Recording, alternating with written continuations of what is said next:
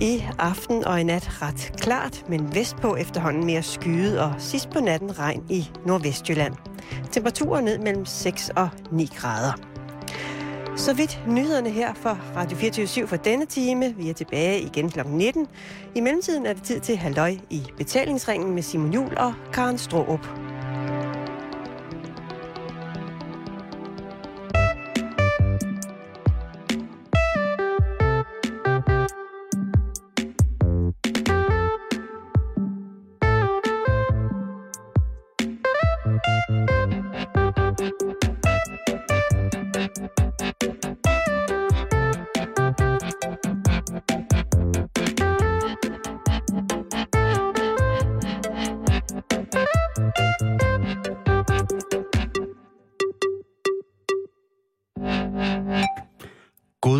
Eftermiddag, og rigtig hjertelig velkommen til Halløj i betalingsringen. For det første skal jeg starte med at rose mig selv noget så grusomt for at huske at sige god eftermiddag. Jeg har haft en dårlig vane de sidste par gange med at prøve at snige et god aften ind. Men det er jo sådan, at vi her med den nye sendetid og den nye permanente sendetid, Halløj i betalingsringen, jo skal korrigere vores øh, tidsmæssige hilsen. Altså vores hilsen skal korrigeres tidsmæssigt. Så det er ikke god aften, det er god eftermiddag. Hej Karen. Hej Simon. Var det meget nørklet sagt? Nej, jeg synes faktisk, det var fint. Må jeg lige minde dig om, Simon, at når du er i det hjørne, så skal du huske, at du ikke må tro på alt, hvad du læser på internettet. Jo. Hvad, hvad, hvorfor det? Bare vær en lille smule kildekritisk. Det er bare, jeg er bange for, at du går sådan ud af den der konspirationsvej. Ja. Og så kan jeg godt blive lidt bekymret for dig, Ja, okay. om Det du nogensinde vender tilbage. Øh, nej. ja, ja, altså, øh, det kan godt være, måske skal være sådan en klokke, du kan ringe på, hvis du spørger op på, op på redaktionen, hvis du spørger, hvad jeg laver, og jeg så siger, altså, du måske lige tjekker ind på, hvad jeg laver i løbet af dagen. Ja, så sidder du på netdoktor igen, Øh, og tror, du har alle sygdomme i hele det har verden. jeg, det har jeg. Jeg fejler alt. Jeg har bulrende skørbu, jeg øh, har stær i alle huller, og den er rygende gal. Slut. Du har mig ikke lang tid nu, Karen. Det er jeg meget ked af at høre. Nå, men så får du et radioprogram for dig selv og en autocamper. Ja, okay. Og det er også lige meget. Ja. Der, sker, der, sker ting, der sker andre ting i verden i dag. Ja, fordi Puha. nu skal vi øh, lidt mod vest. Ja. Sydvest, faktisk. Vi skal en tur til Blåvand, Og Blue Water. som øh, den seneste tid har oplevet ret meget drama. Det er nemlig sådan, at øh, det er en helt særlig tid på året i Blåvand lige nu. Og det er balladetid. Nå, for Fordi pokker. Blåvand bliver invaderet af unge tyskere fra Hamburg, som har fået læseferie, og derfor skal fejre det i et sommerhus ved at drikke sig brandstive og have hele lokalsamfundet. Det er jo Sunny Beach. Fuldstændig. Og ved du hvad? Nu er det gået så vidt, at de har været nødt til at lukke Blåvand Naturcenter. Du tager pis på mig. Det er rigtigt, det Du er tager blevet pis på mig. fuldstændig havet. Er der nogen, der har ydet... Altså, har de blodet i Naturcentret? Det, De satans prøjser. det skal du høre nu, Simon, fordi for at være helt sikker på, hvad det er, der er sket i Blåvand, har jeg nemlig øh, ringet til turistchefen i Varde Kommune, og det er dig, Colin Seymour. Det er korrekt, Karen. Rigtig hjertelig velkommen her til beta- øh, betalingsringen. Tak skal du have. Kan du først lige prøve at forklare, hvad det er, der er sket i Blåvand Naturcenter? Jamen, i Blåvand Naturcenter, der har vi haft en, som du selv lige nævnte, en, en, en del unge mennesker i Blåvand i øjeblikket, som, som fester igennem, og de har været, derude og holde fest ude ved, ved Danmarks vestligste punkt, ude ved Blåensuk 4. Og der har vi så et, øh, en naturudstilling, som formidler naturen omkring øh, Nationalpark Vadehavet og Naturpark Vesterhavet. Og den har de været inde og basere fuldstændig. Og hvad er det helt præcist, der er sket? Jamen altså, det, det er en udstilling, som i, i 15 år godt og vel altid har stået åben både dag og nat. Øh, og der har de så været inde og smadre øh, øh, de der plakater, der er sat op, og, og nogle monstre med nogle ting i. Så Altså, jeg læste i en artikel, Colin, at Mhm. der ovenikøbet var nogen, der havde pisset på gulvet derinde. Øh, ja, det er rigtigt. Der er noget, der... Altså, selvom der ligger et offentligt toilet lige ved siden af, så er de faktisk med en artist på gulvet den også.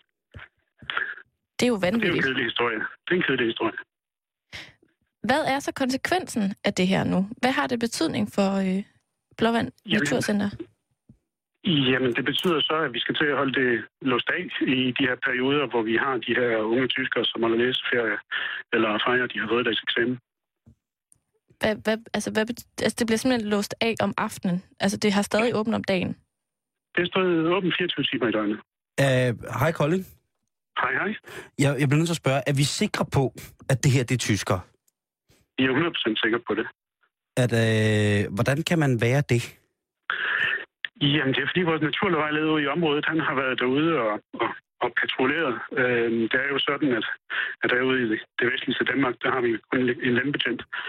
Så det er jo ikke sådan, at vi kan rykke ud med, med store patruljer. Øh, så det er simpelthen vores naturvejleder, der har, har været rundt og passet på udstillinger. Der er en, stor, der er en fuglestation derude også. Øh, Undskyld, en hvad? En fuglestation, En, en man fugl? ringmærker fugle. Nå, er den, gået, er, den, er den gået fri af det her herværk? Den er gået fri. Det er jeg glad for at høre. Men, ja. men altså, nu, nu siger du så, at det er tyskere. Kan man ikke... Øh, jeg ved ikke, hvor mange tyskere drejer det sig om, der er til stede her i, i Blåvand omkring de her øh, fejringer? Jamen altså, det, det er om, omkring 100 stykker, vil jeg anslå. Øh, det er sådan en gruppe af 10 og, og altså 10-15 mand, der, der fester rundt i byen. Øh, det er sådan, at de, de erhvervsdrivende i byen var været trætte af, at de, de festede ind i byen og, og smadrede deres øh, øh, borde og stole og skilt. Og, og så har de sagt til dem, om de kan gå ud i naturen og feste i stedet for. Og det har de så gjort. De har faktisk gjort, hvad der blev bedt om. Men, Det kan Men- man sige. men Colin, er der, sådan, er der nogle særlige attraktioner til unge tyskere, sådan lige umiddelbart i Blåvand? Nej, men det er jo også det, der er det kedelige ved det her, fordi vi har nogle øh, øh, tyske rejsebureauer, som, som markedsfører sig til de, disse unge mennesker, og markedsfører Blåvand som en, en festdestination på, på lige fod med Sunny Beach, som I nævnte tidligere. Øh, og, og, og, og et eller andet sted er det jo, er det jo falsk markedsføring, for der er ikke engang der er ikke et diskotek, der er ikke en natklub, der er ikke en bar. Øh, så det eneste, de gør, det er at holde fest i Naturcenteret. Og det synes vi jo både er synd for, for de unge mennesker, men også synd for, for Naturcenteret. Jeg tror godt, øh, altså du må undskylde, at jeg, jeg smiler lidt her i mikrofonen, Colin, fordi det er, jo, det er jo rigtigt det der med, at nu, når jeg har været øh, kørt en del omkring Blåvand og vej, altså de der steder omkring, og der er jo ikke andet end underskønt natur. Det er der ikke. Hvis man er vild med naturen, så er det the place to be. Det er Punkt, punktum. Hvis man er ung og gerne vil være brændstiv og feste over, at man er færdig med sine eksamener, så er der ikke skide meget at lave i Blåvand. Så tidligere kunne man jo, de unge mennesker jo tage til lykken, og det gjorde svenskerne jo i stor stil. Men det har jo også ændret sig nu. Altså det, det blev, blev erhvervet, og de fastboende der også, deroppe også træt af jo. Så der er jo sådan set ikke nogen partydestination langs den jyske vestkyst i dag. Hvad, hvad gør vi herfra? Jamen altså, vi, øh, altså herfra, der gør Mm. vi i hvert fald det, at vi kontakter de, øh, de rejsebrugere, som udbyder de her rejser, Mm. og, og prøver at fortælle dem at sige, at det er egentlig falsk markedsføring. Og markedsfører Blåvand som en festdestination. altså, Blåvand er en, en børnefamiliedestination og en, og en destination for voksne mennesker, som vil, vil slappe af og nyde naturen og have fred og ro. Øh, og det er jo også det kedelige ved det her. Der er jo en masse andre mennesker, øh, som kommer her efter det, som så får en dårlig oplevelse med hjem. Og det er jo bare med at, i virkeligheden at gå ind på deres hjemmeside, så lægge nogle billeder op fra det virkelige, altså Blåvand for real, hvor I tager billeder af de Ja, ja. der lange, lange, lange, lange, tørre, vindblæste strande, og så nogle klitter, og sådan et helt stille sommerhusområde, og så beskriver blandt andet, at der er ikke noget diskotek. Tror du så ikke, den skulle være over? Det, må, det kunne jeg jo prøve. Eller måske et, et, en, en optage en YouTube-video af her, af hvor hvor meget der sker på stranden, og så bare lade kameraet køre i 10 minutter nede øh, på Ja. Blåvand Strand, og se, hvad der sker der. altså, Eller vi har endda et webcam fra, fra Midtbyen, og, der, og der sker ikke så meget. Så det kan være, at vi skal bare lægge det op på den hjemmeside. Det er jo det, man går jo altså som ung efter festerne, så jeg synes bare, I skal lægge, hvad hedder det, øh, øh, fire timer af Blåvand by Night ud onst, natten mellem onsdag, øh, eller tirsdag og onsdag. Og så kan I sige, det, vi. det er det, der sker. Og så tør jeg ved med, at øh, den uhumskhed, der ligger i at tisse i Naturcentret, den stopper lige Det nu. håber vi. Det håber vi. Men er der noget, I kan gøre sådan helt konkret for at stoppe det? Jamen, så det er det jo ikke. Altså, det, altså, det, det er jo stadigvæk en, en meget billig ferieform for, øh, for de her unge mennesker. De kan jo komme... Altså, hvis de leger et feriehus til 10 mand, så kan de jo komme afsted for ja, 110 euro på mand eller sådan noget. Øhm, så, så, så det er jo attraktivt for dem at komme op. Øhm, de kan selv tage, tage alt deres alkohol med hjem, hjem fra Tyskland øh, og holde nogle rigtig gode fester. Og vi kan jo ikke, altså, vi kan jo ikke se, at hvis forældrene booker til dem, øh, så kan vi jo ikke stoppe det, kan man sige. Altså det, vi kan gøre, vi kan op, opfordre til, at de her rejsbureauer ikke aktivt markedsfører Blåvand som en testdestination. Det er jo falsk varebetegnelse. Det må man sige. Colin Simmer, tak fordi du var med os her i Halløj Betalingsringen i dag. Det var så lidt. Og øh, vi håber, at øh, det snart stopper. Ja, Men nu det- har de jo snart fået deres eksamenspapir, så må vi jo se, hvad der sker der. Tak fordi du var med. Det er orden. Ha' det godt. Hej. Det er jo sindssygt. Er det ikke vildt? Men, men jeg tænker også, at i virkeligheden så er det jo tit og ofte billigere at holde ferie i Tyskland end i Danmark. Men nu sagde Colin jo også selv, at priserne, altså det, det er vildt, at det bliver, det bliver, at der bliver smidt reklamer. Mm. Afsted på den måde, som om Blåvand var Sunny Beach. Der er, hold, altså, der er virkelig smukt, men hold kæft, hvor er det også kedeligt. Det er et Ja. fantastisk sted at kede sig. Men Simon, jeg har undersøgt lidt, hvad det er for et øh, rejsebureau, Ja, der ligesom øh, reklamerer for øh, Blåvand som det her øh, vilde sted. Og jeg vil til deres forsvar sige, at hvis du går ind på deres hjemmeside, som er abi4, altså for life.de, det er et, et øh, rejsebureau, der hedder Abi-rejsen, som så har øh, hjemmesiden abiforlife.de. alt mit tysk bliver frækt ind i mit hoved. så kan du gå ind øh, under Danmark, og det du ser, det er glade unge mennesker, der råber bål på stranden. Gud ja, En meget tynd pige i bikini i vandkanten. Gud ja, er det det, uhyggeligt. det er faktisk Ej, det. hvor er hun tynd. Ja, hun er meget tynd. Ej, ej, nej, nej, nej. Det er jo helt forfærdeligt, det der. Så det ser umiddelbart sådan, det er jo ikke fordi, det sådan er øh, det vilde øh, byliv og sådan noget, men på den måde får indtryk af, at der er i Blåvand. Der er meget vand. Det er der. og bål. Øhm, men hvis man så søger på YouTube for ligesom at finde noget reklame frem, Ja. og man tænker, hvad er Abi-rejsen? Was ist das? så får man øh, lyden af så får man lyden af det her. Ah.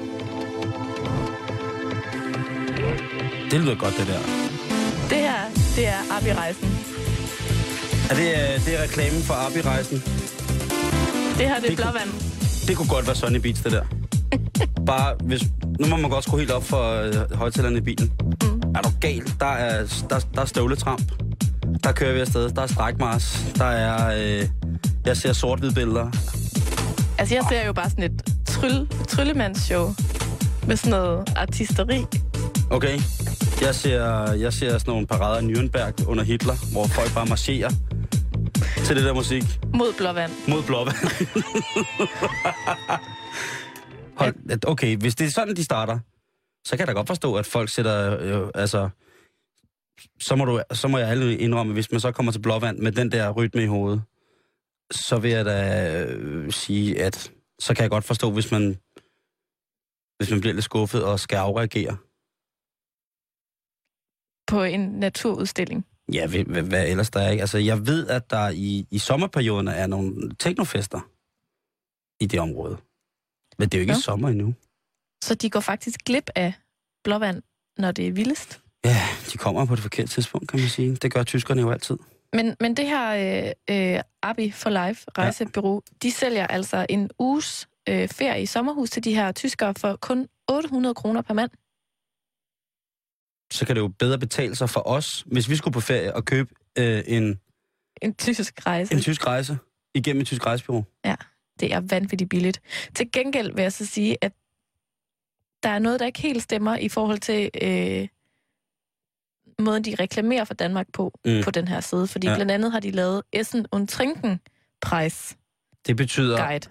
jeg, jeg er jo god tysk, så det betyder jo øh, spise- og drikkepriser.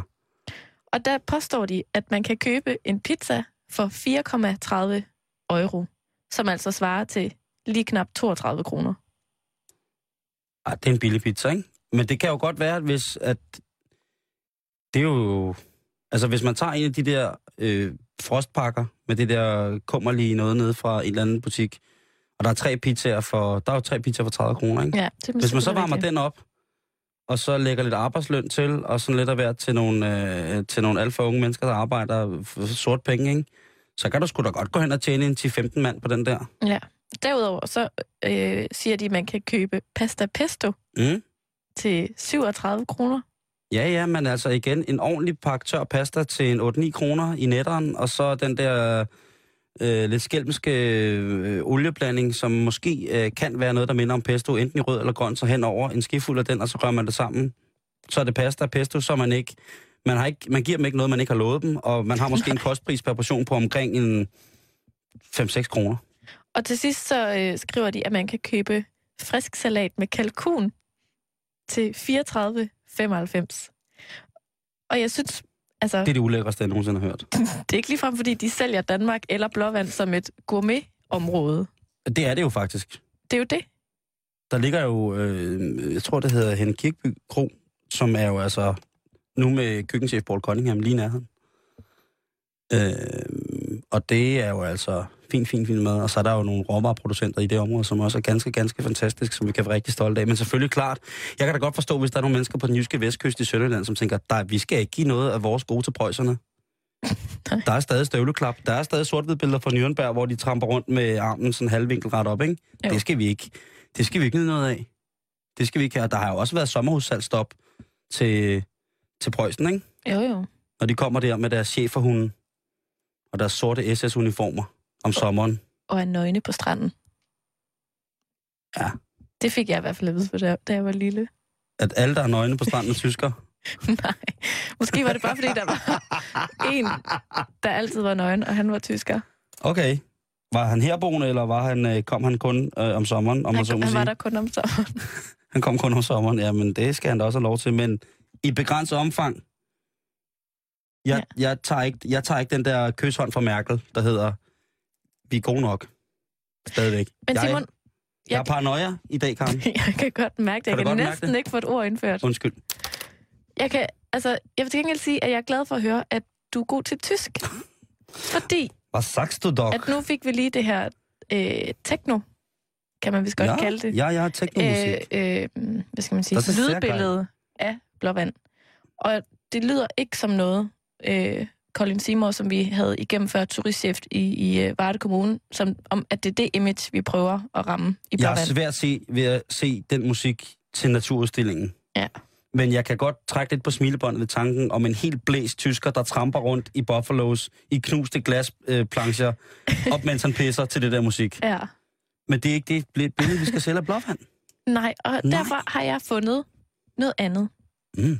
Jeg har fundet en tysk reklame fra Danmark. Fra et andet rejsebureau. Øhm, men det er jo, som der jo også ligger i den her præsentation, på tysk. Og jeg er ikke særlig god til tysk. Men jeg synes, det lyder som om, at vi får præsenteret Danmark på en lidt mere øh, fair og måske lidt mere retvisende måde. Nu tror jeg godt, jeg ved, hvor, øh, øh, hvor du er på vej hen, og så god er jeg altså heller ikke til tysk. Nu må du ikke trække land. Og undskyld, kære lytter, men jeg er meget dårlig til tysk.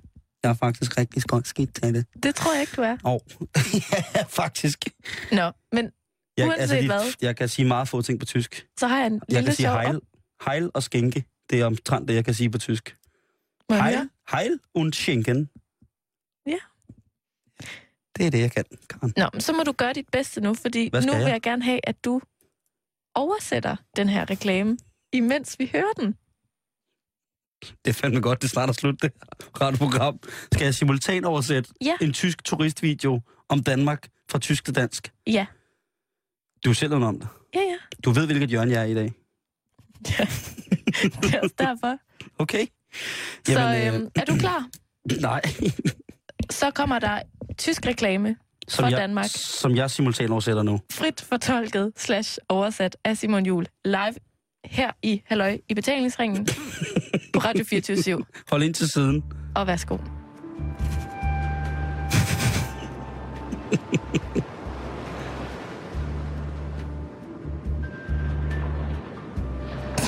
Kæft noget lortemusik.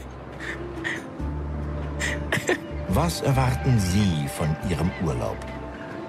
Hvad har du tænkt tage for, for en ferie? Anständige Unterbringung?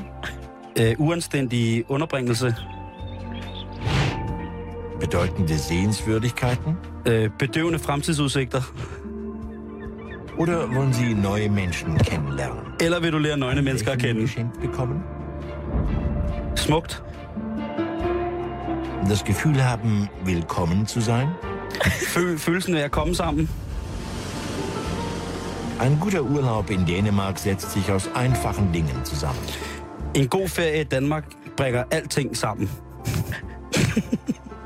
Stunden am Meer, Timer og mil. barfuß im Sand, Bare fødder i sandet. Wind in den Haaren, Vind i håret, dem Alltag ein Schnippchen schlagen.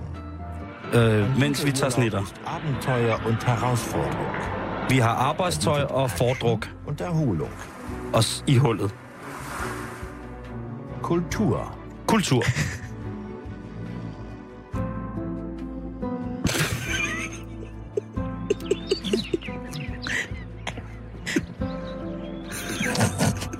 Ein guter Urlaub heißt, die Bremse anzuziehen und Zeit miteinander zu verbringen. Den gode ferie er man fri for bremser og skal komme hinanden ved. Die einfachen Dinge zu tun, zu denen man sonst nicht kommt.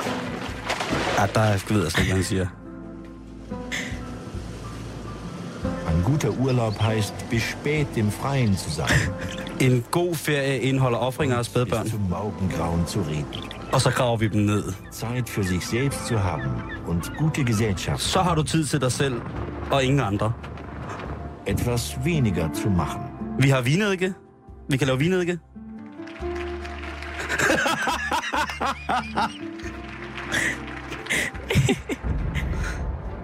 Abstand zu gewinnen. Oder auf die Piste zu gehen. Afstanden kan pisses hjem. Einen Platz in der Sonne zu finden. En klat på solen og lasso.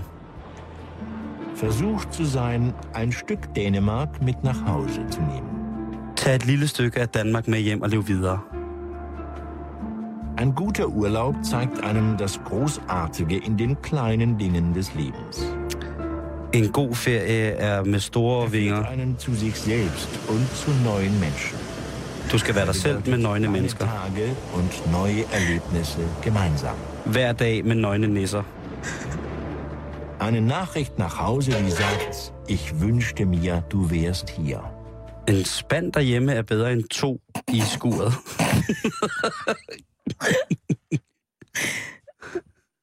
Ja. Jeg græder lige nu. Hvorfor? Fordi det, Fordi var, det var så smukt. smukt. Jeg, jeg, har ald, altså, jeg, jeg, har, jeg har sjældent hørt så dårlig musik til en reklame.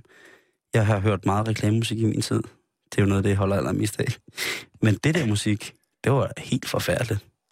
Jeg lagde slet ikke mærke til musikken. Det eneste, jeg kunne... Sådan, det var de der... Altså, det er jo en YouTube-video. Ja. Så der har ligesom været en billedside til. Kan vi, kan vi have en adresse på YouTube-video? Der kommer så til gengæld en masse øh, annoncer frem, hvor man kan lege sommerhuse. Mm. Vil du lige kigge på den her, så kan vi jo lige se. Ja. Så kan jeg fortælle, at øh, i morgen i betalingsringen, der er det en portrætdag, og der skal vi snakke med Christian von Bengtsson, som er en af de to øh, bagmænd bag det, der hedder Copenhagen Suborbital. Det er ganske almindelige, to ganske almindelige danske drenge, som voksede op og blev nogle øh, forholdsvis ivrige voksne mænd. Den ene bygger ubåde, og den anden, han øh, har bare ville være astronaut lige siden, jeg ved ikke hvornår. Og den anden, det er Christian von Bengtsson. Ham kan I komme til at møde i morgen.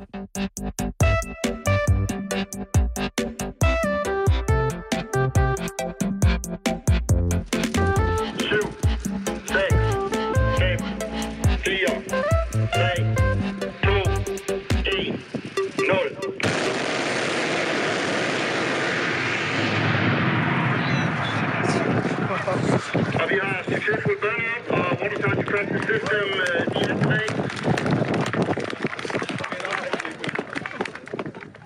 God eftermiddag og rigtig hjertelig velkommen til Halløj i betalingsringen. Det er torsdag, og det betyder, at øh, vi jo vanen, som vi er ved at skabe, men forhåbentlig bliver vanen tro, at vi har en gæst og et portræt. Og i dag, der øh, sidder vi i Fifi, autocamperen, vores dejlige rullende redaktion, og til, øh, til formiddagskaffe og med øh, gæstens medbragte øh, snold, skal jeg byde velkommen til gæsten, som er Christian von Bengtsson. Hej Christian. Hej Simon. Og tak fordi du ville komme forbi. Det var en fornøjelse, jeg har glædet mig. Og jeg har glædet mig rigtig meget til, at øh, du kom. Du er jo en, øh, en del af, af meget, men blandt andet den største del øh, af Copenhagen Suborbitals. Ja, Øh. raket, raketbutikken. Du... det starter godt. Det er sjovt. Du er en del af raketbutikken. Ja. Og det kommer vi... Øh, Ja, det kommer vi nok måske det, det, det er jer, som skal sætte øh, København og Danmark for alvor på, øh, på, på verdenskortet i henhold til at være aktiv i rumfart. Ja, projektet lige nu, som vi jo arbejder på fuld tid, jo mig og min uh, marker Peter Madsen, det er jo at lave vores egen rumraket og skyde os selv ud i rummet. Og det er jo øh, det er ting, som jeg kan lide, og som vi jo på stationen støtter 150 procent. Eller i hvert fald for programmet Halløjbetalingsringen støtter sindssygt Ja, meget. At, øh, det er skal glade for at høre. Ja, nu starter vi med Peter Madsen, så ser vi, hvordan det går. Så, øh...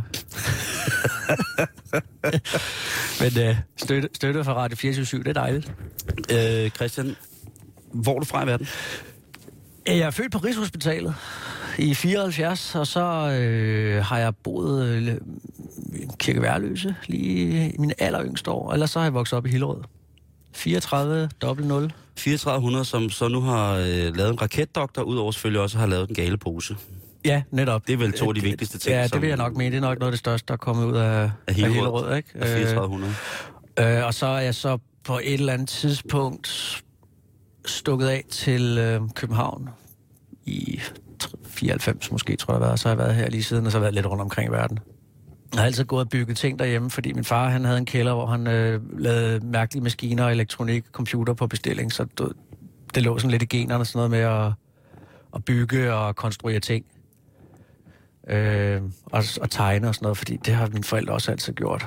Øh, det var meget normalt for mig virkelig at kigge på min far, der byggede alle mulige mærkelige maskiner, og hvor jeg så nogle gange var forsøgsperson, for det handlede meget, meget om sådan noget med... øh, Det kunne være øh, til Rigshospitalet, til spædbørn, hvor man skulle måle noget på dem, eller et eller andet, altså nogle udstyr, de ikke havde, det byggede han så. Okay, så det var ikke, det var ikke sådan noget, en der, en, der kan både støvsuge og åbne en flaske vin og sådan. Det var seri- serious. Ja, det var, altså, det var serious shit, ja, ja, ja, det var det. Altså, øh, hvor han så arbejdede lang tid på de her øh, dybt komplicerede maskiner, og så en gang imellem blev jeg kaldt ned i kælderen, og så skulle jeg have noget måleudstyr på, og så skulle han lige... Øh, det lyder, det lyder, det lyder fandme vildt. ja, ja, det var, det var, det var bare sådan, det var sådan en introduktion til en verden, hvor at, øh, man påtog sig en eller anden opgave, og øh, så gik man i gang med det. Min far gjorde så aldrig rigtig specielt en karriere ud af det, men, øh, men det har jeg helt klart haft taget med mig. Men jeg vidste jo ikke helt, om jeg skulle gå sådan meget den naturvidenskabelige vej, eller jeg skulle arbejde med for eksempel med sådan noget som arkitektur eller design, fordi jeg altid tegnede. Øh, og så valgte jeg faktisk, at det skulle være den øh, mere kreative vej. Arkitektur. Ja. Jeg søgte jo, jeg gik på Krabbesholm Højskole, fordi det var sådan skolen, højskolen, man gik på, som sådan, hvis man lidt ville den vej ind, fordi jeg havde jo også ikke karaktererne. Så, så det var optagelsesprøven. Så du skulle ud og søge point? Eller finde point? Nej, nej, det skulle jeg ikke. Jeg skulle bare... Øh, for det første skulle jeg ud og give den gas på højskolen. Mm. Det var fed tid. Altså, det kan jeg huske. Den der pludselig at komme ud i verden, møde nogle folk og være sig selv og piger og øl og sådan noget, ikke? Det var, øh, det var en stor ting. Men da jeg gik der, så passede det med, at så skulle jeg lave optagelse. Øh, papirerne, det jeg skulle sende ind til, for at kunne komme, få lov til at optagelsesprøven på arkitektskolen. Og hende læreren, jeg havde, havde der, hun sagde, prøv at høre, det du sidder og laver der, det er simpelthen, det smager for ringe. Du, du har slet ikke forstået, hvad det handler om, og hør nu her. Altså, og jeg mente jo, at det skulle hun ikke blande sig i. Det viser sig så, at hun havde ret. Nå, så ja. Øh, så jeg kom ikke ind på arkitektskolen. Nå, for helvede. Og så gik jeg, jeg skulle tænke, hvad så laver jeg så? Så øh, flyttede jeg til København, og så, så tænkte jeg, nu bruger jeg året på at koncentrere mig om det her. Og så læste jeg landskabsarkitektur på Landbo Højskolen. Mm. Hvilket var meget mere, du ved, fjeldrev og... Guitar. Ja, så det var helt klart et fag, jeg slet ikke egnet til. Jeg skulle kunne alle planter på latin og sådan noget, ikke? Det var slet ikke noget, der i virkeligheden var... Men, men ja, kun et års tid kunne jeg samtlige danske, den danske flora på latin. men, det, men så søgte jeg ind på arkitektskolen igen, og denne gang, der var jeg altså klar, så der kom jeg ind. Øh, men jeg tror faktisk, den der ting med, at jeg ikke kom ind der første gang, det har gav mig en, øh, en, et redskab, som jeg har brugt lige siden. Det er sådan noget med tålmodighed. Og det har jeg brugt til alt fremover. Altså, jeg er faktisk rigtig glad for, at øh, jeg er i stand til at være en enormt tålmodig om det, jeg skal. Hvis jeg lægger mig en plan om to-tre år. Jeg kunne godt tænke mig at komme herhen om to år. Mm. I stedet for at sige, jeg ved det nu, og så som regel, så får man bare et hak over næsen. Så bruger jeg tid på det, de forberedelser og det, man skal og sådan noget. Men det arkitektskolen, Ja, og så bliver du simpelthen arkitekt. Men det der med rumfart, som jo jeg har, jo, har gået sådan og som dreng altid har været fascineret af at arbejde med, det begynder pludselig at, at manifestere sig lidt mere på arkitektskolen. På arkitektskolen? Ja, fordi der går det op for mig, at øh, arkitekter faktisk arbejder i det fag. Rumfart er jo totalt styret af ingeniører, ikke? Ja. Og øh, det er der også en god grund til. Der er mennesker i spil i bemandet rumfart, og mennesker er rigtig svære at putte ind i øh, kurver, grafer og formler. Så al respekt for ingeniører, så har de faktisk nogle gange lidt svært ved at finde ud af, hvad er mennesket for en størrelse. Og i stedet for at sige, vi laver en rumkapsel og smider en person i, så nogle gange så siger man, vi har et menneske, der skal på en mission. Hvad er de ydre rammer, vi skal lave til det? Mm. Det er jo fantastisk. Det er da det, så skal jeg virkelig prøve at kaste min Hvordan energi finder på. du ud af det?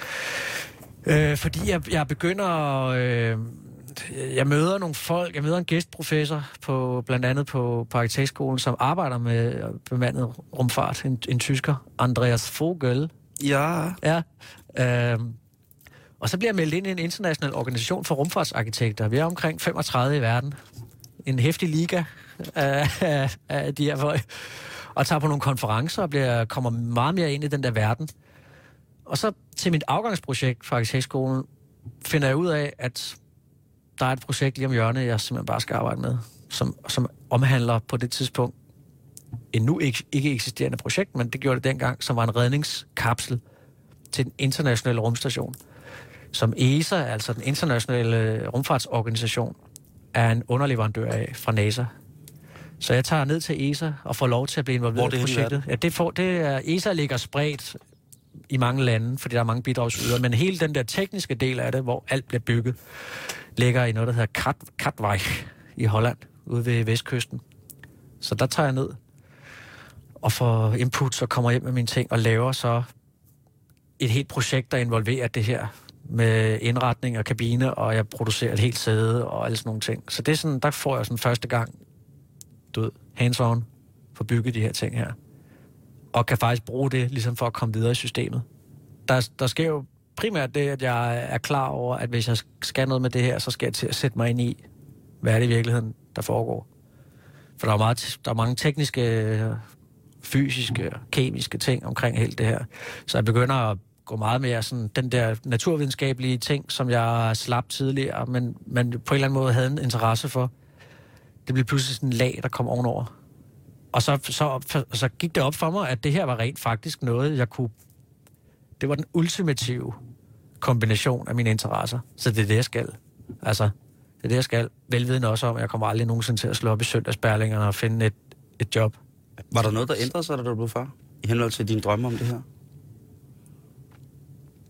Nej, nej, det, nej, det synes jeg faktisk ikke. Øh, det, der jo, det, der jo så bare ændrer sig, som er jo helt naturligt, det er lige pludselig, at du får, øh, du bliver ansvarlig for nogle andre. Der er noget tid, du er nødt til at bruge for nogle små væsener, der kommer. Om det så er at følge i børnehaven, eller hente, eller hvad det er. Øh, det er jo sådan i virkeligheden bare den mest markante ændring, der sker i virkeligheden, hvor du skal få det til at passe sammen. Ja. Men, men jeg har virkelig tit tænkt over, at hvis jeg ikke havde min kone, hvis jeg ikke havde Carla eller mine drenge, så havde jeg måske arbejdet mig selv ihjel. Altså fuldstændig. Ved de, at far han er sådan lidt en skør videnskabsmand? De ved udmærket godt, hvad jeg laver. Øh, det er der ingen tvivl om. Og så det er ikke fordi, jeg, jeg prøver på ingen måde at pådutte dem, at de skal noget eller gøre noget. De må blive præcis, hvad de vil. På nær kristne.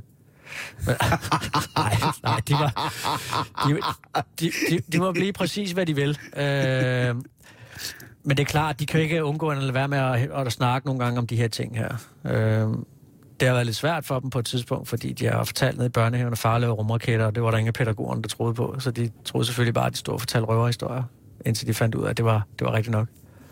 Nu har vi snakket om, at du er far og familie og sådan noget. Det var måske lidt en afspring. Jeg tænker på, hvad sker der, efter du er færdig med øh, arkitektskolen i København? Ja, så sker der faktisk det, at øh, jeg går og arbejder rigtig meget med alt det her rumfartshalløj. Tegner nogle ting og tager på nogle konferencer rundt omkring i verden. Øh, Og gør det det selvstændigt? det gør jeg selvstændigt, fordi der er ikke nogen anden måde at gøre det på. Altså, jeg, jeg er helt klar over, at hvis jeg vil den her vej her, så er det noget, jeg skal 100% selv skal kæmpe for. Så jeg prøver, jeg finder alle mulige ting, der er relateret til det her. Jeg tager blandt andet til Utah og bliver lukket ind i en, en, en Mars-base i 14 dage, hvor man ikke må gå ud, medmindre man har rumdragt på. Du ved, der, der findes en masse af sådan nogle øh, ting rundt omkring i verden. Altså, hvad gør du? Du tager, du Ja. tager til Utah, mormonernes hovedstad. Der, derovre, der har James Cameron fundet et site, hvor der er en organisation, der har, der ligner fuldstændig Mars. James Cameron, det er øh, Ja, filminstruktøren. der, der er et sted derovre, der ligner Mars fuldstændig. Mm. Helt øde. Der er heller ikke noget i nærheden. Der er nogen, der har bygget en Mars-base, som bliver brugt som et simuleringssted til at, at øve alt muligt, simulere alt muligt. Nogle gange rykker NASA ind og tester noget, andre gange er det, er det, er det, er det folk i de her grupper, der bliver sat op. Og der var jeg så med på sådan en tur, hvor man er seks mennesker, der bliver spærret ind i sådan en tønde i 14 dage. Hvad skulle jeg lave der? Alle har forskellige projekter med. Jeg havde et, der handlede noget om, hvordan man organiserede sig i, i det her små rum i 14 dage i forhold til privatsfære, og hvem lukker sig inde i deres private rum. Hvorfor gør de det? Har de døren lidt på sned for at holde øje med, hvad der foregår socialt? Øh, Tager, hvem indtager visse pladser og holder på den stol? Og alle de der aspekter omkring grupper, gruppesammensætninger. Det er noget psykologi. Ja, absolut, men det er der jo meget af i forbindelse med arkitektur, omkring sådan noget med, hvordan bruger folk rum, i hvilke forbindelser. Fordi hvis du skal bygge de her ting til langvarigt brug, så er det meget vigtigt, at, at de sociale og de private aspekter er, er afstemte Ja. med det, der skal ske. Og det var jo det var ganske interessant at være der, og ganske interessant at være lukket ind med nogle øh, yderst øh, højere radikale republikanere i 14 dage, som man ikke kunne lukke munden på. Så det, der var jo også en vild diskussion og Ja. debatter derinde. Ikke? Øh, men, men det var, det, var, det, var, det var en fed oplevelse. Men det var nogle af de tiltag, jeg lavede selv, og, og søgte fondsmidler og skaffede dem. Hvor, hvor skal det, hvis jeg vil det her med mand og rumfart, hvor skal jeg hen? Og så bliver jeg enig om, jamen jeg vil prøve at komme på NASA. Øh, og så kom, trækker jeg tålmodighedskortet igen og tænker, okay, hvad kræver det? Og den nemme, fordi jeg kan ikke bare ringe til NASA og sige, hey, kan jeg komme over, og du ved, så bliver røret lagt på, ikke? Ja. Så jeg lagde en strategiplan, som hed, øh, for at komme på NASA, så er den bedste vej, det er at tage på et rumfartsuniversitet, der ligger i Strasbourg, tage en mastergrad der, I Frankrig? ja, Ja. tage en mastergrad der, og for at gøre det, skal jeg søge alle de her fondsmidler. Jeg skal have taget noget skriftlig engelsk kursus for at blive bedre til det, for jeg var hyldende dårlig til skriftlig engelsk i gymnasiet. Øh, og så skal jeg ligesom den vej igennem og søge omkring alt det. Så det var sådan en toårig proces for at søge penge, søge ind på den skole, flytte til Frankrig med min kone. Ja. Og, øh, og tage den mastergrad, som var pakket ned på et helt år. Og Det var benhårdt. Da jeg var dernede, så åbnede det døren til NASA. Så vi fløj fra Strasbourg til Houston, hvor man flyver. Og så var jeg der. NASA er jo spredt ud over mange stater, men Mm. Houston Space Center, Manned Space Flight, det er der, der sker. Der arbejder 15.000 mennesker i en stor by med egne gader og kanonhøje huse og bygninger med Det er rumskibe. jo by uden for og byen.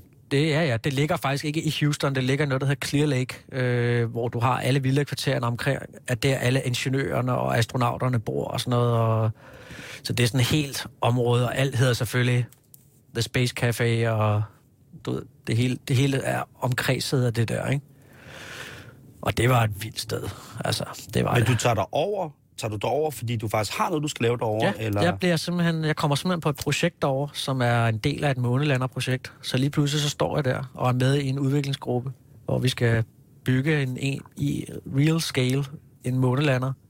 Så øh, jeg endte med at være på sådan et månelanderprojekt, hvor vi byggede månelander og havde store arbejdsgrupper og arbejdede med astronauter og byggede også nogle ting til den internationale rumstation og arbejdede med nogle... Øh, og alt sammen relateret til mennesker, interiør, kabiner, bro, Og hvor lang tid er du? Øh, jeg er ikke så lang tid faktisk. Jeg er der et halvt års tid. Så stopper den, den fase, jeg er, har fået lov til at være der i. Ja. Og så udløber mit... Arbejdsvisum. Ja, simpelthen det, det, jeg har lov til at være. Det er sådan, altså, fordi rumfart er desværre for NASA klassificeret under øh, militær øh, systemet. Ja. Så det er øh, faktisk hele min procestid at blive godkendt til at være på NASA, nåede aldrig at komme igennem. Det er helt grotesk. Altså, jeg, jeg, det, det var alle de papirer, der skulle ansøges om, at jeg som farlig europæer skulle bevæge mig på NASA-området, øh, blev først behandlet, da jeg var færdig. Så jeg havde sådan et midlertidigt badge, så jeg så gik rundt med. Ja. Hvilket så bare gjorde, at det var fuldstændig ligegyldigt, om jeg skulle behandles eller ej. Så øh, det var meget sådan en envejs ting. Men ikke desto mindre, der er fantastisk bagefter også, at NASA ringer og hyrer mig til noget. Og er du stadig i kontakt med din homie, rum homie? Ja, det er jeg faktisk. Ja. Øh, det er. Der, vi fik jo nogle fantastisk gode venner der. Øh, så øh, de følger både det, jeg laver nu, og jeg følger dem. Og der er måske ikke så skide mange i Danmark, man kan snakke om det med. Helt konkret med det projekt, vi laver nu, ikke, der er det jo sådan groft delt op, at Peter Madsen, han arbejder med motorerne, mm. og jeg arbejder med rumskibet. Ja. Og mot- raketmotorer, der er rigtig mange, der beskæftiger sig med på amatørplan og små ting og større ting og sådan noget. Men der er sgu ikke rigtig nogen, der bygger rumskib. Så på den måde er jeg øh, meget alene. altså, øh, ja. så... Jamen, det er, Men hvad, hvad Men- pokker? Fint nok.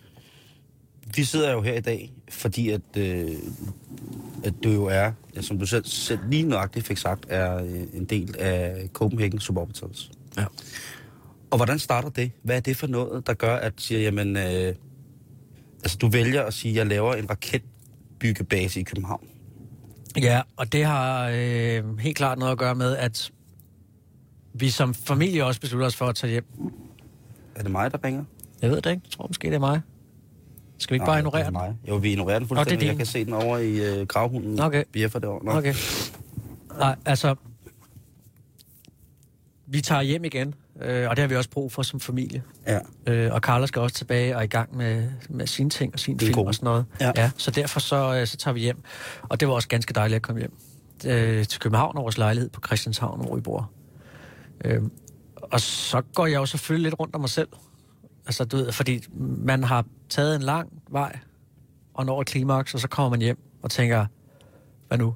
Så, så det er sådan en blanding af mærkelige ting, jeg laver. Jeg er med teamlærer på arkitektskolen. Jeg er inde og arbejde ved Louis Campbell, designer, hvor jeg sidder og laver nogle ting sammen med min gode ven Thomas derinde. Øhm, jeg laver noget design for Anders Morgenthaler. Der er sådan lidt blandet forskellige ting, jeg laver. Øh, og hele tiden stadig prøver at have koge, øh, gryden i kog med, med bemandet rumfart. Og så sker der jo så det, at, at min nu gode ven og marker, Peter, han har jo tidligere rodet med at bygge sådan nogle ubåde. Og den er faktisk søsat lige her, hvor vi sidder og kigger ud over vandet.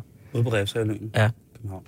Og da den bliver søsat, øh, og jeg kendte godt til hans eksistens, og havde tidligere overvejet at, at snakke med ham, fordi analogien mellem at være i små rum i ubåde og mennesker på lang tur og rumfart er meget nærliggende. Der drager man altså nogle paralleller der, Ja. sådan rent fagligt.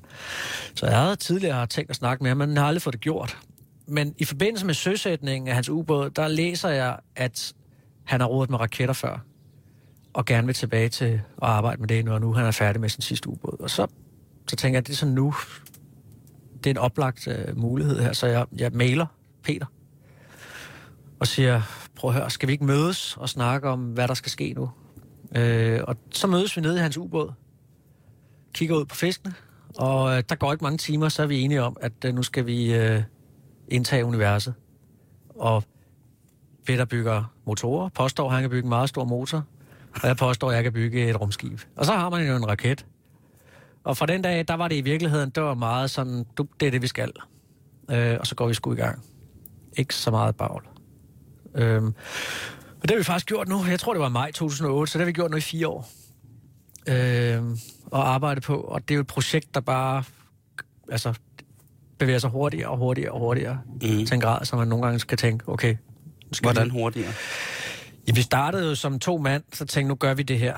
Ja. Øh, også velvidende om, at vi skaffer aldrig nogensinde penge til det her. Altså, prøv på den præmis at lave en forretningsplan, der giver mening, og så skaffe nogle penge. altså, det, det kommer ikke til at ske. Nej. Så derfor så bliver vi enige om, at det her, det skal være noget non-profit-baseret. Folk skal kunne donere, hvis de synes, det er spændende. Og for Ja. at de synes, det er spændende, skal det være åbent for folk. Så vi laver selvfølgelig en hjemmeside. Vi laver en PayPal-knap på vores hjemmeside, man kan donere på, og vi begynder at blogge om det. Og så tager det fart derfra, så, så begynder der at blive en masse folk, der bliver involveret i projektet. Øh, virksomheder begynder at sponsorere. Der begynder at være en interesse for det. Flere og flere trykker på PayPal-knappen jo.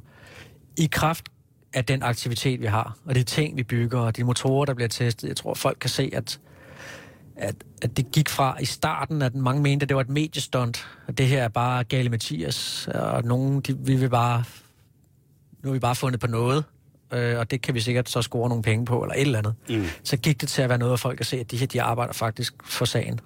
Og tingene går stærkt, og øh, de måske også vælger at... Øh, der bliver sat nogle mennesker, altså der bliver sat, sat liv på spil i virkeligheden af det her, ikke? Ja, ja. Altså, øh, og, og, og helt afgørende for projektets succes er klart, at det er bemandet. Hvis vi havde valgt at lave en uh, lille satellitølskyd op, så tror jeg ikke, at der er nogen, der vil interessere sig for det. Nej. Jeg tror, det, at der er et mennesket med i spil, og der er, du kan relatere til det, du kan, du kan tænke på, hvis det nu er mig, eller hvis jeg lå i det sæde, det gør bare, at jeg tror, at der er en meget større sådan, interesse for det. Øh, det. Plus, at man skal heller ikke undervurdere, at Danmark er et lille land. Der sker ikke skide meget. Hvis vi havde lavet det her i Kalifornien, så ville folk bare, så kunne man have stået på en bar, og så kunne man sige, Nå, hvad laver du? Ja, jeg bygger min egen rumraket. Nå, ja, det gør min nabo også. Jeg øh, er ved at lave min egen helikopter. Altså, du ved, det er en Mm. helt anden ting. Og her i landet, der er... Øh, der har vi selvfølgelig en fordel i, at øh, der er vi jo på hjem... Altså, vi, vi er... Projektet er en ener på den måde. Det er da klart med til at, at, se, at få det frem i, i Er søgelyset. der, er der andre raketbyggere i Skandinavien egentlig? Mig bekendt er der faktisk ikke nogen i verden, der som amatører, hvor det ikke er, er et meget dyrt projekt, mm. for, enten om det er Richard Branson, altså og sådan Ja. ting, øh, der laver bemandet rumfart. Så mig bekendt er der ikke nogen i verden, der gør det øh, overhovedet. Men hvor langt er I så nu i jeres, øh, i jeres øh, raketbyggeri?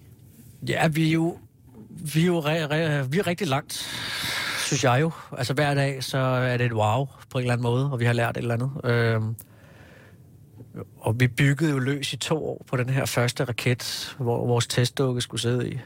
Og i 2010, der tog vi ud på Østersøen. Og havde næsten 2 millioner seere live på TV2. Hvilket jeg personligt synes var fantastisk, fordi det var ikke en fodboldkamp. Det var et, et videnskabeligt projekt. Og det synes jeg var fantastisk, at der var så mange mennesker, der så sad og se på det. Jeg så det. Og der skete jo ikke en skid. det øh, jeg har sjældent været så skuffet, Nej, Christian. det er det. Von Bengtsson. ja. ja. Så tager man hjem. Der var legnet op med, med helt store og, Jamen, altså- og, og klar på, på mail og Twitter på, at nu skulle... Øh, og så sker Var der du på bare, Twitter allerede der? Der sker absolut lige... Altså, Ikke en skid. ej, det var øh, virkelig... Hold kæft, for skete der ingenting. Nej. Hvordan havde du det der? Ja, faktisk... Øh, det er jo, det er jo, øh, det er jo, det er jo øh, en af præmisserne, når man arbejder med raketter. Mm. Og helt almindeligt. Det er ikke for sådan at sidde og undskylde for tingene, men, men det er helt almindeligt. Det er klart. Øh, man skal lære også i projektet, at når der er en masse fokus på det, og man så bliver plantet i aftenshowet med det samme, så skal du sidde og forklare, øh, hvorfor. Mm. Øh, og der er det ikke sikkert, at, at undskyldning om, at jamen, det er helt almindelig rumfart, og det sker er god nok for folk. Øh, så, så bliver der hurtigt fundet et eller andet. Der var jo en famøs hårdtør med, i, der var installeret i raketten på det tidspunkt, som, som skulle noget. Og den, det var jo ligesom det presseomdrejningspunktet, at, at godt nok er det en hjemmebygget rumraket, men der var sgu også en hårdtør med i spil i, som, som, og den, den fik jo enormt meget presse, selvom den rent faktisk ikke har noget med sagen at gøre. Ja. Men det må man jo, altså hvis man ikke, vi skal i hvert fald helt kunne acceptere, at øh, man skal kunne tåle at blive gjort fuldstændig til grin, når man laver et projekt som det her. Altså, hvad, hvad var succeskriteriet for liftoff? Altså, skal, hvor langt skal I ud? Skal I, altså, hvor, der skulle I have været helt ude i rummet der? Nej, det skulle vi ikke. Øh, succesen var, at det bare løftede sig. For at lave sådan en operation på vand, en ting er at bygge det, men at styre skibe, helikopter, lufte, lu- lukke luftrum, afspærre noget af Østersøen, øh, og sørge for, at man har styr på tingene, så det også fungerer sikkerhedsmæssigt ansvarligt, er en kæmpe operation. Så, så det var lige så meget øh, operationen, der også skulle være en succes, altså udførelsen af den. Og så skulle den selvfølgelig bare have lettet. Men vi fik så mange lusinger derude. Der er ingen tvivl om, at vi var simpelthen så dårligt forberedt. Så øh, i alle henseninger, der var det jo, der lærte vi sindssygt meget, altså at komme tilbage og sejre så dag, året efter. Men, men jeg har jo hørt flere folk, der, der sagde til os, at det var, at det var det bedste PR-mæssigt, vi kunne have gjort. Det var den Er du sygeste sindssyg? cliffhanger. Jeg skulle lige og, sige det. og lave en raket, der ikke letter, og så tage ud igen til næste år. Det, det, er- det, det, kan, man, øh, kan man sådan øh, pinpointe ned for almindelige dødelige? Hvad var det, der gjorde, at den ikke lettede overhovedet? Helt enkelt, der var en kæmpe stor ventil til brændstoffet, der ikke åbnede. Og når, når den ikke åbner og sidder fast, så kan det gøre andet end at lukke brændstoffet ud og tage hjem igen. Ja. Og der var... Øh, man kunne, hvis vi havde kørt os selv ihjel, kunne man måske have prøvet at komme ud på vandet senere på måneden eller et eller andet. Nej, faktisk så var det så sent på året på det tidspunkt, at Østersøen var allerede ligesom lukket ned for os værmæssigt. Så der var, der var, det var slut der. Mm. Så, så da jeg trykker på knappen, og der ikke sker en skid, det, det jeg faktisk tænker, velvidende om, at det kan ske, og velvidende om, at jeg var super overloadet og havde kørt i tre måneder, der tænker jeg bare, sikke en lettelse, lad os komme hjem. Det var faktisk det, jeg tænkte. Ja. Øhm, og så hjem og tænke og, og lære noget af det. Og det var enormt vigtigt for os. Faktisk så var det jo sådan, da jeg trykkede på knappen igen sidste år, der skete der ikke noget. Øhm, første gang. Så, vidste, Så så, vi frem inden for, vidste vi inden for et minut, at der var noget signal, der ikke var gået igennem. Så Okay. trykker jeg igen, så lettede den. Men lige der, der tænker jeg, høj, nu bliver det et langt år. Nu begynder at blive pinligt, så den cliffhanger bliver trukket lige lovligt langt ud. ja, fordi så kunne det jo godt være, at de var blevet til, til tosserne på Refsaløen, ikke? Ja, ja. Så begynder jeg lige pludselig at gå fra, at, at folk støtter det til, at, at det her, det er simpelthen bare, det gider vi ikke På den mere. anden side, så kunne du så starte med at bare cykle på Christiania cykel hjemme fra Christianshavn, kun i badekåber, ikke andet, og så sådan en stor hat med en klokke på, og folk ville ikke tænke andet end, Nej, det er ham, det er ham, der, står, der, med, det er ham, der står med raketten ude Ja. på, ude på Refsaløen. fuldstændig. Så hvad, hvad er planen nu? Ja, planen er jo bare, at vi kører løs, og øh, til sommer har vi en masse affyringer af alt muligt spændende. Rumkapsler, der skal lande i store skærme. Vi har en masse små raketter, der skal sk- styres og kontrolleres på forskellige måder. Alt sammen med puslespilsbrækker, vi skal lære at kende, der skal sættes sammen senere. Sådan så at de kommende år kommer der altså en ordentlig bastard. En møghund af en raket med en kapsel på. Og hvor kan man, øh, altså er det noget offentligt, man kan komme ud og se på, eller kan man holde sig informeret via jeres Altså hjemmeside? vores hjemmeside, copenhagensuborbitals.com, der kan man så altid gå ind og se, hvad der sker. Mm. Så kan man gå ind og følge Peter, han blogger jo på, på Ingeniørens hjemmeside. Øh, Jeg skriver fast på wired.com, det har jeg gjort de sidste halve år. Øh, Under hvad? De har, der er sådan noget, der hedder Science Blogs, hvor vi Yes. er otte folk, der har hver vores klumme der. Det er jo fantastisk, at jeg har fået lov til det. Det havde jeg ikke troet, men det er tålmodigheden igen og arbejde med det. Altså, jeg er jo øh, entusiast. Jeg har jo aldrig været rumentusiast, før at øh, I gik i gang med, Og med det de er godt at ting. høre, at du er... Jamen, jeg, er sgu faldet, jeg, altså, jeg har jo altid været fuldstændig vild med sci-fi. Ja. Øh, og jeg ved, at vi ikke er alene. Det er bare et spørgsmål om, før de kommer og sætter os på plads. Vi skal ind og se Prometheus, skal vi ikke? Os to? Ja. Ja. Er du sindssyg? Jeg så, jeg så reklame for den forleden dag, hvor jeg var inde og se verdens dummeste film, uh, The Avengers. Ja. Som så også, udover at være verdens dummeste film, er verdens bedste film. uh, men der var nemlig reklame for den her film. Ja. Jeg Og, mig og det, meget. det kan næsten ikke blive, altså det er jo også, øh, altså hvordan, det er jo sådan en anden dimension af det her rum, Ja. ja. med at, at lige pludselig så bevæger du dig konsekvent og realistisk i en verden, som er noget, har noget rent, øh, reelt i virkeligheden at gøre med, hvad der er beyond, ikke? Jo. Altså, jeg elsker science fiction film. Øh, aliens film og alle de her. Altså, ja. også på grund af designet og stemning og sådan nogle ting. Ja. Ja. Altså, jeg vil ønske, at det gav mening at bygge rumskib, der ser sådan ud. Men det gør det ikke. Det gør det ikke specielt, men jeg, der er jo altid, man kan tviste lige de sidste ting i forhold til design og sådan noget. Ja. Og, og det er klart, nu bygger jeg jo mit eget rumskib. Så selvfølgelig skal jeg have et par laserkanoner på. Det er da klart. Så, ja, ja, ja. Så griner du noget? Jeg griner, fordi det jeg vidste jeg ikke. Kommer der laserkanoner? Jeg vil da købe sådan nogle øh, kraftige laserpointer, ikke? Og installere dem, så man indenfra kan sidde og skyde ud i rummet. Selvfølgelig. Fuldstændig ubrugeligt, men der skal der laserkanoner på ens eget rumskib. Øh, så er man nødt til lige at skubbe den selv, den, den retning der. Og så skal det jo, det skal jo gejles. Det, er, så det, det, der kommer fede logoer på, og alle de ting, der skal stå og sådan noget. Ikke? Altså, der er, der er den, det aspekt, der er der også er meget vigtigt for os virkelig. Den Mm. æstetiske side af det. Ja. De billeder, vi skaber, når det der flydende ilt står og ryger ned ad siden af raketten. Ja. Altså de billeder, der kommer ud af det, og rumskibet, rumskibet bevidst er malet orange, fordi så er det nemmere at se vand, men også fordi jeg elsker flåseren orange. Ja. Jeg har nogle dråber her på dragten rundt omkring, med, øh, der er malet. De billeder, det er noget af det vigtigste, der kommer ud af projektet, hvis du spørger mig. Mm. Og processen.